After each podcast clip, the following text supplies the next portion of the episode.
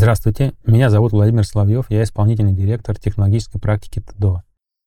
Сегодня я расскажу, с какими трудностями сейчас сталкиваются компании, использующие SAP. Первая проблема – это локализация. Например, изменилось законодательное регулирование отчетности, появились новые требования и формы. Раньше SAP, пусть и с задержкой, выпускал пакеты обновлений, учитывающие эти изменения. Сейчас такая работа не ведется.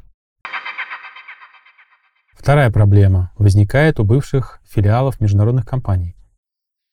Если компания передала своему российскому подразделению лицензию на SAP, им можно пользоваться. Но нужно отделить российскую часть, все базы данных и процессы, от системы SAP глобальной компании.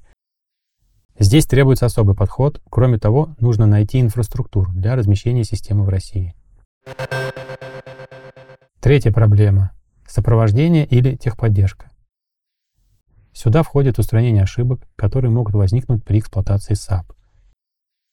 Здесь проще тем компаниям, у которых есть свой центр компетенций или внутренняя служба поддержки. Решить перечисленные проблемы помогут IT-консультанты, например, команда ТДО. Мы помогаем клиентам обеспечить бесперебойную работу решений на базе продуктов SAP, а также защитить клиентские и внутренние данные.